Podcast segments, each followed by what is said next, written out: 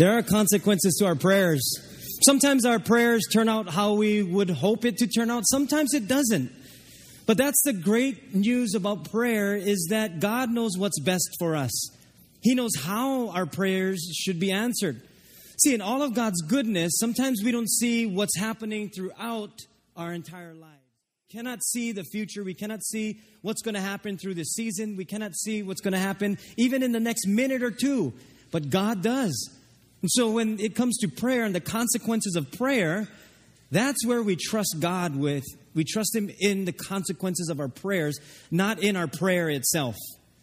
I think if we were to answer our own prayers and how we wanted to, life would be miserable because it wouldn't turn out as God's best in all of His goodness. Life is made up of actions and consequences, and we deal with that all the time. I'm so glad there is the action of prayer but also consequences that come with it. I think when we pray the right way and, and how Jesus tells us to pray, when we pray in the right way and when we understand who we're praying to, then the consequences of prayer is not on our shoulders, it's really on God's.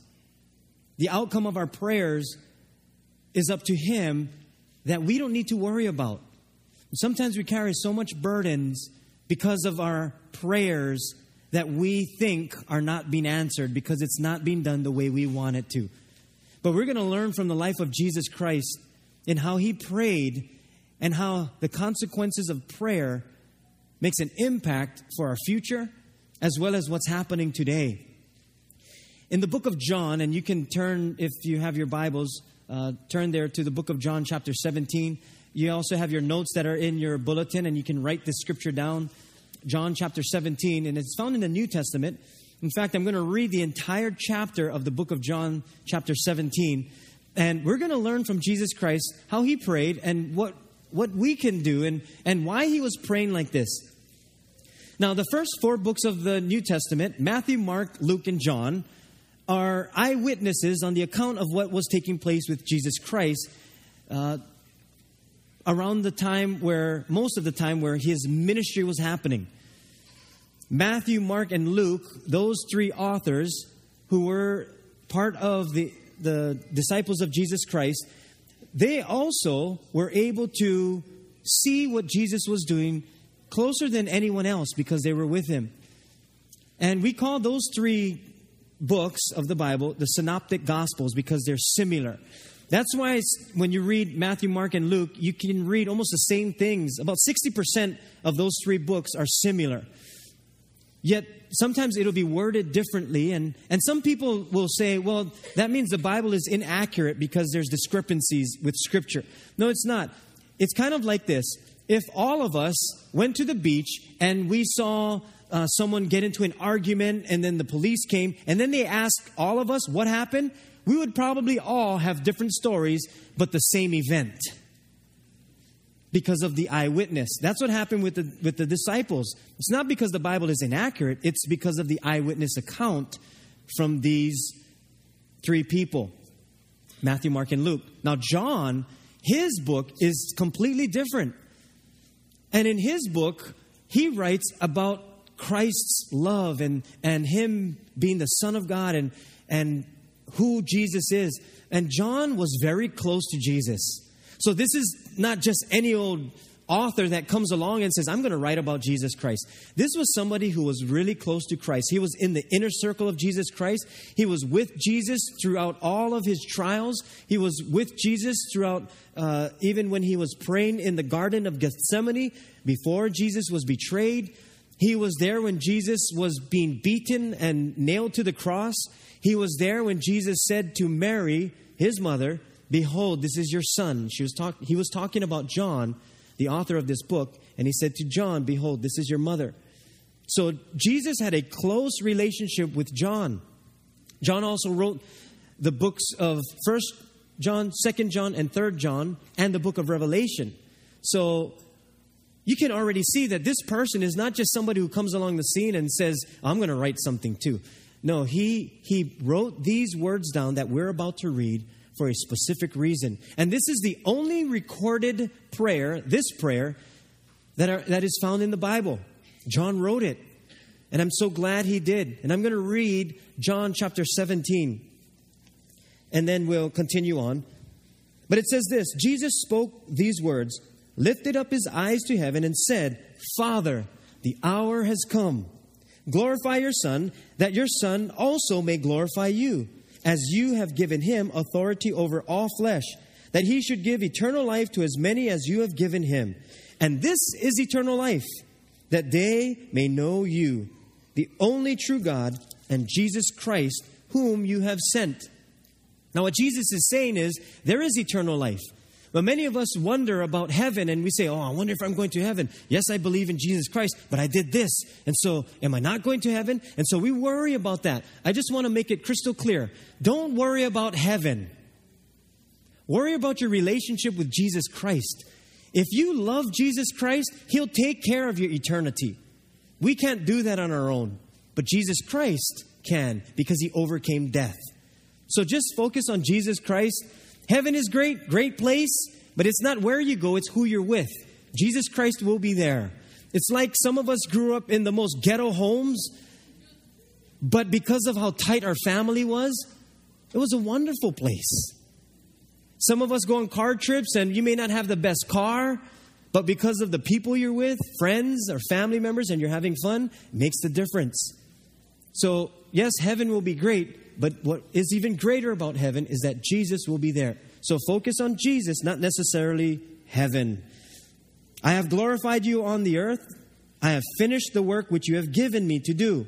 In verse 5, and now, O Father, glorify me together with yourself with the glory which I had with you before the world was. I have manifested your name, which means that Jesus made God's name obvious or he made known God's name and evident for all to understand. I have manifested your name to the men you have given me out of the world. And he's speaking of his disciples. They were yours. You gave them to me, and they have kept your word. Now they have known that all things which you have given me are from you. For I have given to them the words which you have given me. And they have received them, and have known surely that I came forth from you. And they have believed that you sent me. I pray for them. I do not pray for the world, but for those whom you have given me for they are yours. What Jesus is saying is, He's not just praying for the entire world. He's not praying for the world system. He's not praying for the worldly ways. That's what he's saying. I'm not praying for the, the ways of the world. I'm praying for people. And so he's praying, and all are mine, all, and all mine are yours, and yours are mine, and I am glorified in them. Now I am no longer in the world, but these are in the world. And I come to you, Holy Father, keep me through your name, those whom you have given me, and that they may be one as we are. While I was with them in the world, I kept them in your name. Those whom you gave me, I have kept. And he's talking about his disciples and none of them is lost except the son of perdition, that the scripture might be fulfilled. He's talking about Judas Iscariot. And if you know the story about Judas, Judas was the one who betrayed Christ. Remember, he, he, he stole from the treasury box of Jesus' ministry. He also uh, sold or was paid 30 pieces of silver. He received a bribe of 30 pieces of silver to betray Christ so that he, could, he would show the religious leaders where Jesus was. And so he, he betrayed Christ. And so Jesus is talking about him. And people are saying, so what happened to Judas then? Because if you read the story of Judas, he betrayed Christ, took the 30 pieces of silver, yet was remorseful, gave back the 30 pieces of silver, and then he hung himself. He committed suicide. And so people say, well, what happened to Judas then? How come Jesus said that, that Judas was lost? If he followed Christ, how could that be? Is he in heaven? Is he not? Well, Judas, although he followed Christ and did the works of Christ, did not love Christ. He didn't have that relationship with Jesus. He did the things of God, followed Jesus Christ as far as the ministry part goes, but he never loved Jesus. And I wonder how many times when I used to come just come to church just for the sake of doing the things of God, but I never loved Jesus. I think we can fall into a routine attending church, doing the things of God, but that we never fall in love with Jesus. It's possible. Judas did that. And I pray that we don't become like that, but that we fall in love with Jesus, that we get to know him more and more. In verse 13, but now I come to you that these that these things I speak in the world that they may have my joy fulfilled in themselves. I have given them your word, and the world has hated them because they are not of the world, just as I am not of the world. I do not pray that you should take them out of the world, but that you should keep them from the evil one. They are not of the world, just as I am not of the world. Sanctify them by your truth. That word sanctify means to set apart. So that's what sets us apart from the ways of the world. It's God's truth.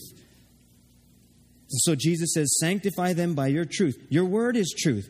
As you sent me into the world, I also have sent them into the world. And as for their sakes, I sanctify myself. Jesus chose to set himself apart from the ways of the world, that they also may be sanctified by the truth. I do not pray for these alone. So now he switches gears from praying for his disciples, and watch who he prays for, but also for those who will believe in me through their word. He's saying, I'm praying for the future people who will believe in my name because of the disciples' words. That the ministry that will be carried on through the disciples, people will come to know me and you as their God.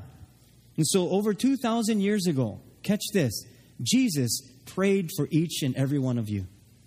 Specifically, he said, For those that will hear of my word in your timing in the future, may they come to know me just as how now I know you. That they may be one as you, Father, are in me, and I in you, that they also may be one in us, that the world may believe that you sent me. And the glory which you gave me, I have given them, that they may be one just as we are one, I in them and you in me, that they may be made perfect in one, and that the world may know that you have sent me and have loved them just as you have loved me.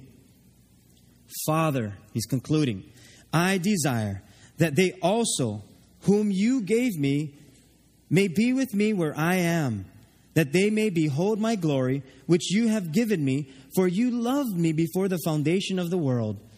O righteous Father, the world has not known you, and these have known that you sent me. And I have declared to them your name, and will declare it, that the love with which you loved me may be in them and I in them. John records this prayer. And we have Jesus' actual prayer. This is just before he was beaten. He's on the precipice of being beaten, flogged, ridiculed, put on trial, nailed to the cross. And Jesus prays to God. He says, Father, the hour has come. Every single one of us will have an hour that comes. Jesus is speaking truth because there's one thing that this world is looking for, and that's authenticity. The world is hungry for authenticity. There is a cultural thirst for truth and authenticity. Why do you think years ago, when MTV came out with a, a series called The Real World, millions of people tuned into that?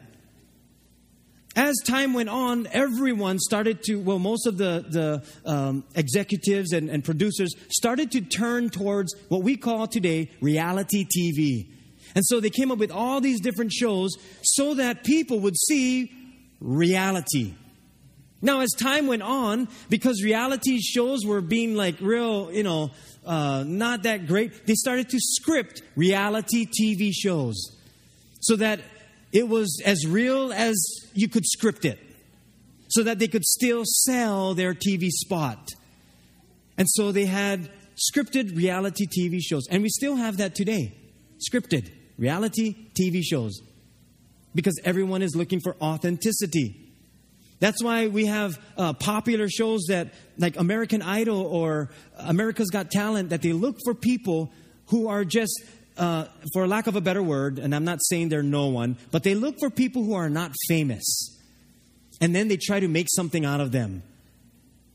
Because people are drawn to that kind of television entertainment. That's why there's there's shows like The Bachelor, The Bachelorette, and and Dancing with the Stars. You have just this normal people that can be rock stars. Uh, on YouTube, Usher, the pop star, discovers this one kid named Justin Bieber, and now the teen sensation causes Bieber fever all over the United States and the world. No, act. Some of you are like, yeah. So you, because people love to see reality. They don't want things polished up anymore.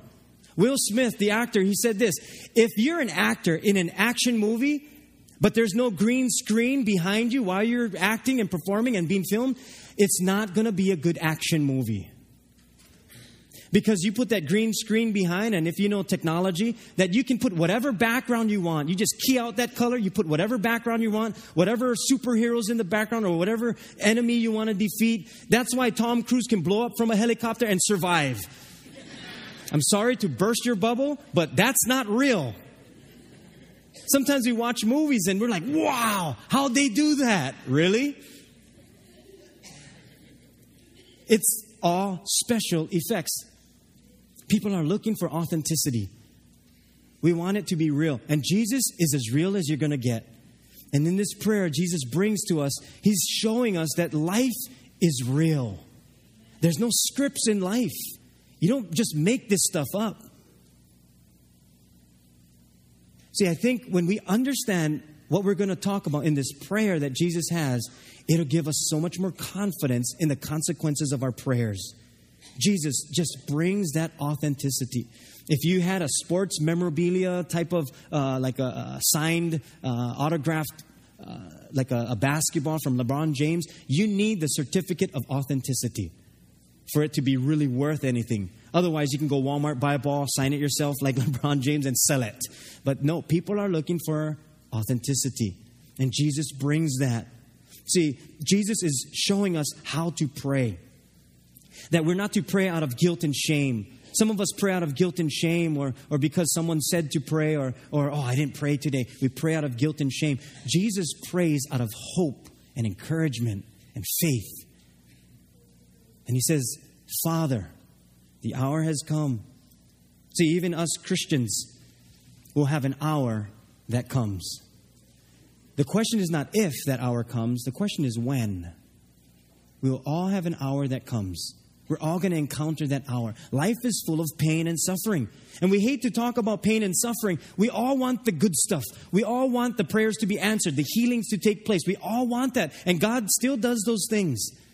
But what happens when it doesn't turn out how we want it to? What happens when there is suffering or pain? It's like when we were young, our mom would always say, Make sure you guys are careful and watch your little brother. He was six years younger than me. My older brother was six years older, so I was in the middle. My sister was one year older. And so when we would play outside, my mom would say, Now be careful and watch your little brother. Some of you do that with your children. Watch your little brother. And sometimes the older brother or sister doesn't like that job. And so they just tell him, hey, Don't get hurt. But it happens. And my brother would get hurt, and we would all huddle around, and he's bleeding, and nobody wants to tell mom. Who wants to run home and tell mom? So we just kind of, are you okay? Are you all right? And he's like dizzy. And, and then they say, Sheldon, go tell mom. I'm not telling mom. No way. He said, you got to tell mom. Okay. So you run home, mom. Oh, you know, D, the youngest one, he, he went, went, went okay, C. so when, okay, you know how his knee was like this before? It, now, it, now it's like, so like, but he's okay. He's okay, mom. But uh, so what happened when he was with the bike, the wheel, and the, his knee with the clicking, and and so we figured, you know, since you're going to town, maybe if you don't mind taking him to the hospital, just because I, you know, I, I, he's okay though. He's okay. And of course, mom would go ballistic, blame us for not watching him because he did something of a stunt. And I think we got to understand there's going to be pain. There's going to be consequences of the things that we do. Life will hit us hard. There is suffering in this world. And Jesus is very truthful. He knows we live in a fallen world, a sinful world. We're all sinners that live in a sinful world. We live in an imperfect world. And so, Jesus, as he's praying to God, he says, The hour has come. We will all have that hour that comes, the day when our employer says, You're released, you're fired, you're no longer needed. The day when you get the doctor's report and says, It's cancer. The day when your spouse walks out on you. The day when you're separated. The day when your children go astray. The day when the checkbook is empty. The day you go backwards and go into debt. We will all have that hour. The day when our, our, our life is not where we want it to be. We will all encounter that. We will all encounter days where our children get hurt, lost of a loved one, people come against you. Most of us pray, Lord, may not those things happen. And we pray, God, may we never suffer. Protect us. And that's great to pray. But the reality is, there is suffering, there is pain. We will all experience it. Even as God's children, we will experience pain. Well, does that mean that God doesn't love us? No, no, no. The reality is that we live in a sinful and fallen world. And it's great to pray those prayers that we would never suffer. And we hang on tight to that kind of thinking. But let me tell you, if you think that nothing's gonna, uh, that life is not uh, gonna have some painful moments and some times of suffering, then when things happen, we'll blame God. We'll say, God, it's your fault. You did this. Why didn't you stop this? You could have prevented this. And then we turn to other things rather than to press into God. Jesus turns to God first on the hour in which he was at the end of his life, knowing what was going to happen he turns to God, not from God. And he says, Father, the hour has come. See, Jesus knows the best place to go when there's those dark moments, and it's to the Father. We're all going to encounter our moments. That hour will come. Where do you go when you encounter pain or dark moments or suffering? Where do you go? Some of us go to food, shopping, some of us go to another person and gossip. Some of us go to rage or anger or revenge. Or we want to badmouth someone else. Or we turn to drugs or alcohol or denial of God. Jesus doesn't pray, Father, get me out of this. He says, Father, Father, the hour has come. He understood what was taking place. You know what Jesus was saying? He's saying, Father, get me through this. Get me through this. He wasn't running away from it. He knew what he needed to do, and he said, Father, get me through this. Enable me to honor you well. Enable me to suffer for you well. Enable me to bleed for you well. Enable me to be beaten for you well. It's a harsh prayer that the hour has come. Because many of us, we would say, I'm suffering, blame God, turn from God. No, Jesus says, honor God through your suffering. There's a way to glorify God even through your suffering and your pain. That people will see what you're going through, that they're going through the same thing, and then they'll say, wait a minute, what's the difference? You can say, I have a Father who is in heaven who loves me, and He is helping me through this pain.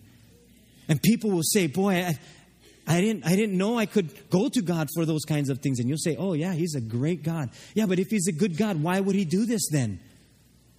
If He's a good God, then how come I feel like this? Why am I going through this? No, no, don't run from God. Turn to God because we don't see His goodness in the moment.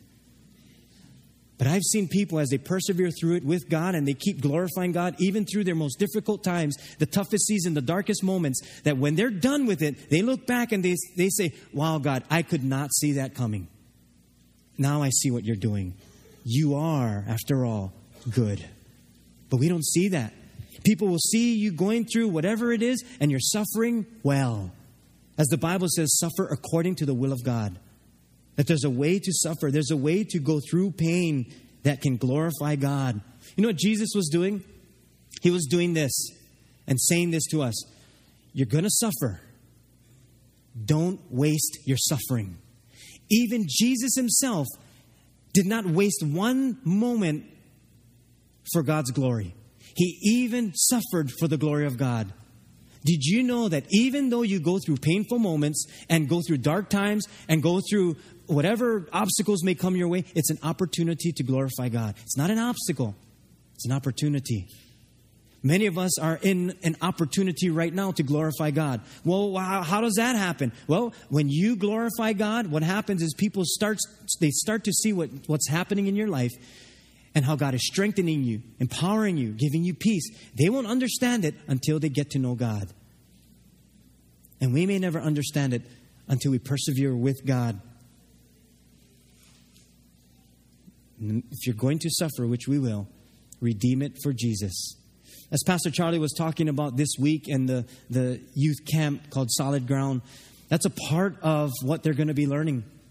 That life is not simple, but there is a God who will help through life, help us through life, even as teenagers. That if you're going through dark times, dark moments as a young person, glorify God through that. Yes, you may be grounded. Yes, you may not be able to go to the movies. Yes, you may not have this or that. But even in that, you can glorify God and show people how good God is. This week, Wednesday, uh, Pastor Brandon Ahu will be speaking and, and will bring a, bring a powerful message for all of us. And if some of you know Elwin Ahu, Pastor Elwin from New Hope, actually, they just planted New Hope Metro out of New Hope Oahu with Pastor Wayne Cordeiro. Uh, Pastor Elwin's son, Brandon, will be speaking. And so we're looking forward to that. Uh, so I would invite all of you to be here and be here with our youth. We're going to have youth around the state and support them but to allow all of us to let our younger generation know that there is hope. There's a future that God gives to us. And in the midst of pain and suffering, there is opportunity to both grow and glorify God. Jesus was perfect. And He wants us to understand that the moments that we go through, the dark moments, He'll be with us through all of that. See, the way we respond to whatever situation comes our way will ultimately give us the consequences of our prayer.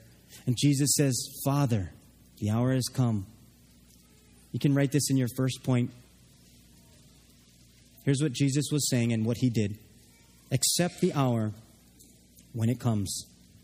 Accept the hour when it comes. Now, I'm not saying that you're not going to have pain or grief or suffering. You're going to have that. But Jesus said, okay, it's going to happen. Accept it that the hour has come and continue on with God. Ask God to allow you to get through it in such a way that honors Him that you don't waste it. That God would do something in you and through you, and through all of it, do something magnificent through you. Something that would glorify Him. It's interesting. Jesus prays for Himself and then He prays for His disciples. In other words, what He's saying is, many of us don't pray for ourselves. We don't. We people will will ask people for prayer, or people ask us for prayer. But then, if someone says, "Do you need prayer?" No, no, I'm good. We all need prayer. Sometimes we only ask for prayer when things aren't going well. You know, when, when people ask us for prayer, yeah, yeah, I can, yeah, pray for me. This is not happening. This is going bad. Family, this and that. And that's okay. But we don't always have to pray when things aren't going well. We can also pray when things are going well. We can pray and thank God for the things that He's doing. We can pray and thank God for how He's been able to help us persevere or giving us strength. In fact, right after service today, we're going to have some time for prayer. And we've, I don't think we've done this on a Sunday morning, but what we're going to do is we're going to have our prayer team here and our pastors and, and some of our staff, and we're just going to invite people up for prayer. It's a great way to end this series. We've been learning about prayer, talking about prayer. And so this morning, we're going to give all of us an opportunity to pray. Some of you are learning about prayer, so if you go for prayer, you can even pray. And the prayer person that is standing there can just kind of lead and guide. But you can exercise what you've been learning throughout the past couple of weeks, and you can pray. If you come together with husband and wife, then you can pray for one another. But let's end well in this series. Let's do something about it. Let's do something with what God is teaching us.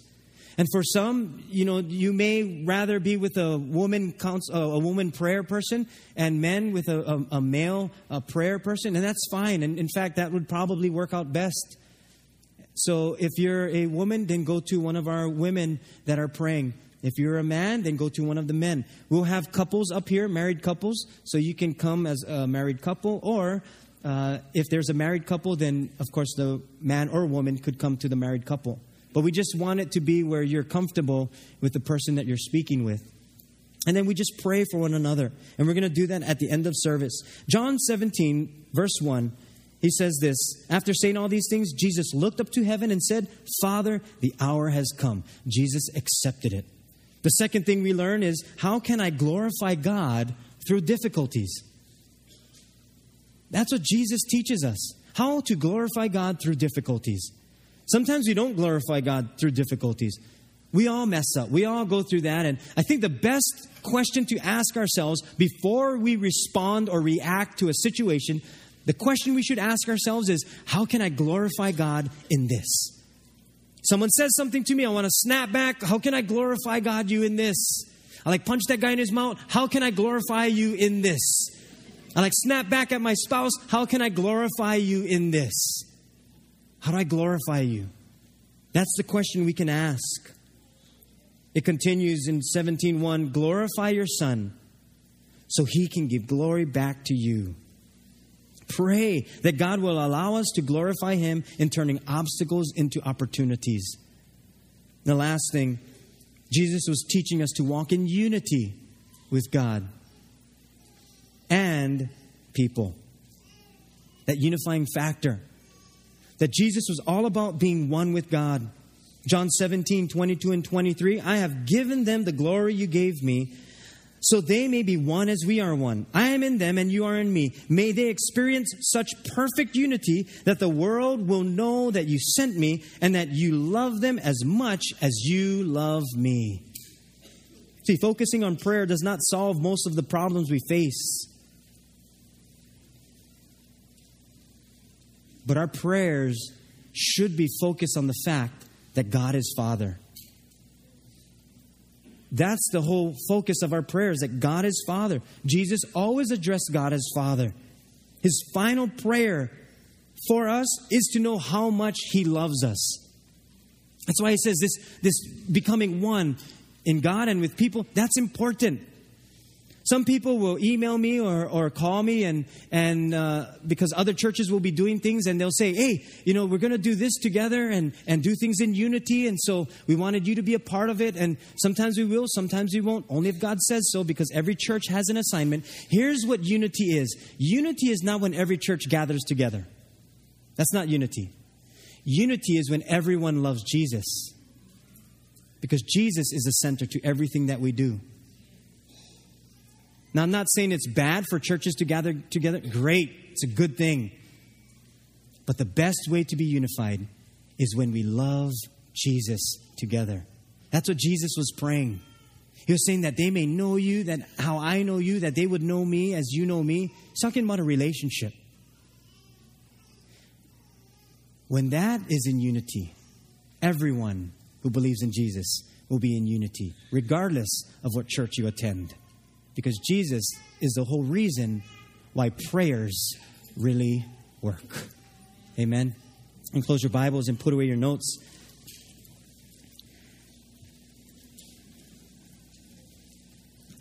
I want to read this story as we close.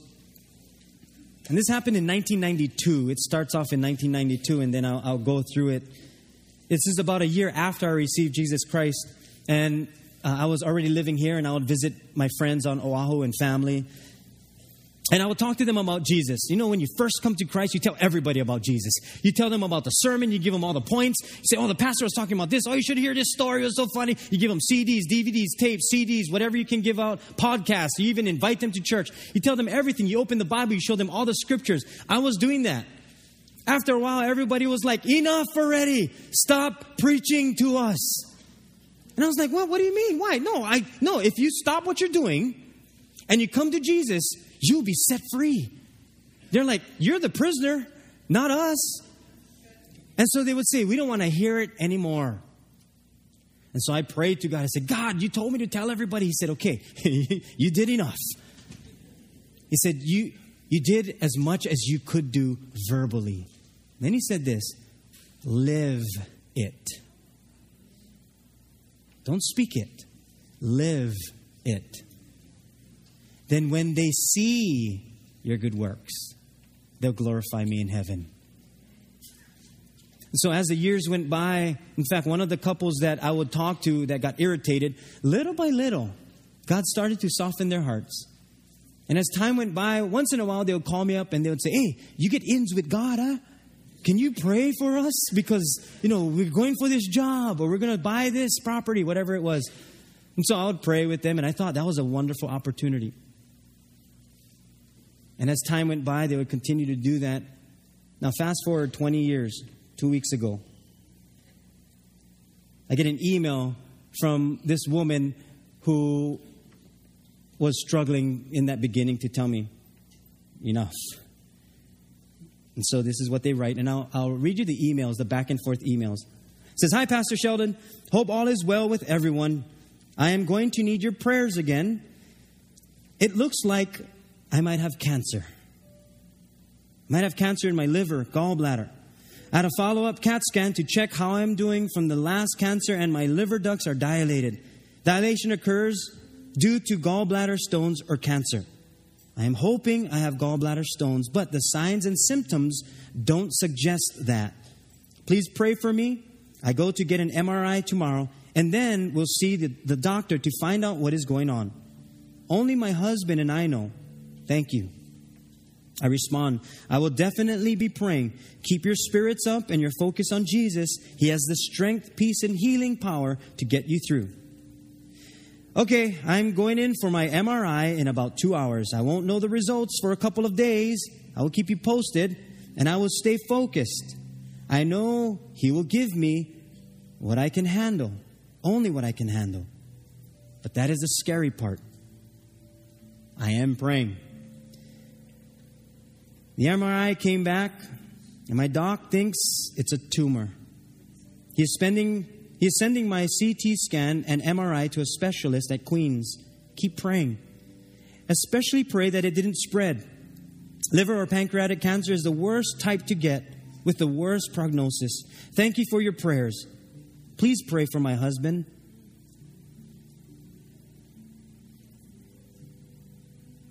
As he is having a really hard time. I haven't told anyone yet. I want to see what the specialist says. I respond back. This is a scripture in the Bible that speaks of Jesus being the one who is able to heal. 1 Peter 2:24. He personally carried our sins in his body on the cross so that we can be dead to sin and live for what is right. By his wounds you are healed. Pastor Sheldon, I just grabbed lunch and a man in front of me had a shirt on that had this printed on the back. For I know the plans I have for you, declares the Lord. Plans to prosper you and not to harm you. Plans to give you hope and a future. Jeremiah 29 11. It was a nice reminder that whatever his plans are, I just needed to have faith. Awesome. Well, praise the Lord, Pastor. My doctor called, and he and a specialist went over the MRI and CT scan, and as of now, they do not think it is a tumor, but some type of benign, not harmful, defect. I will be closely monitored every three months and get blood work to make sure I am okay. I talked to my husband, and for us, this is a second chance. A second chance for us to refocus on what is important in life, to slow down and spend time with our family. I do believe He has healed me of whatever I may have had because normally when you have a dilated intrahepatic duct, it usually means liver cancer. We are going to sell the homes and land on the Big Island and may even sell our other home in Kailua so that I can quit one of my jobs. We are going to spend more time with the boys as they are growing up way too fast.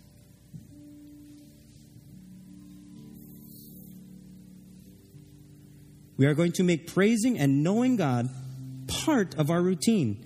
And we are going to do for others that cannot do for themselves. Make sure you and your family always get your checkups and screening tests. It is important to catch things early on. Thank you again for your prayers and a reminder of how great our Lord is. My response I cried for five minutes, thanking God for His goodness.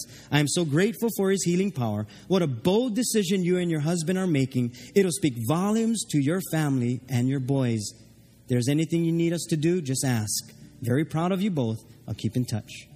Thank you, Pastor. I cried on the way home while driving and praising God in my car, lifting my hands up, and people were looking at me like I was crazy, but I didn't care. I'm actually listening to your podcast right now, and it is great to hear you. You crack me up. I will be listening to it at work from now on. It is so sad how quickly people forget about God, and I know it breaks his heart. I am just glad that I have this chance to change my life. Isn't God good?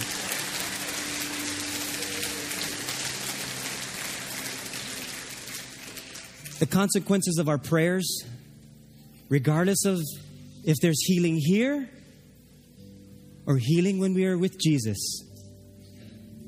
the consequences of our prayers should glorify God in everything that we do.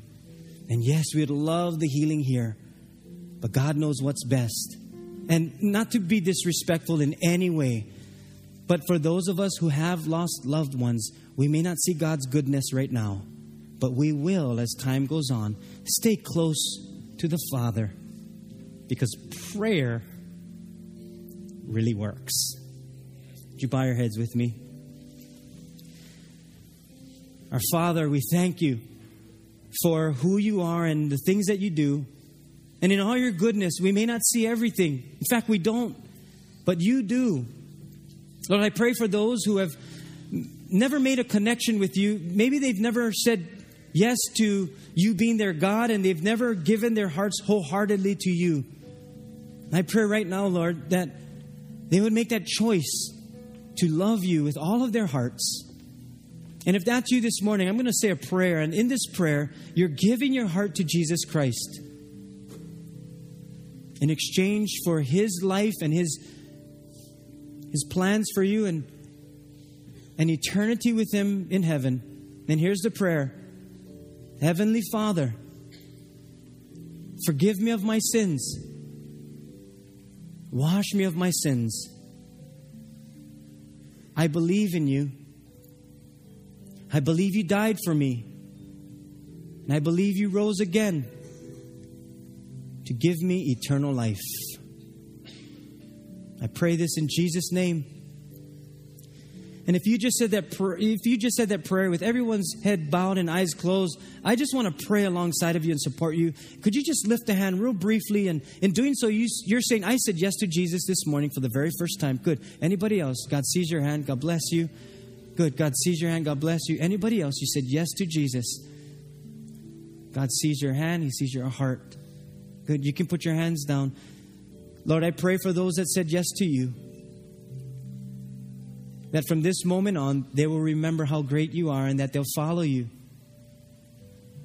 That they will see you as their Father, that they would be one with you through Jesus Christ. Lord, I pray for all of us that regardless of how we pray, and we're, we're all learning, but that we would refocus on who we're praying to, and that's you, our Father. That we'd always run to you, not from you. And that our focus should be falling in love with Jesus. And so I pray that we all would draw closer to you as we see the consequences of our prayers. In Jesus' name we pray, and we all said, Amen.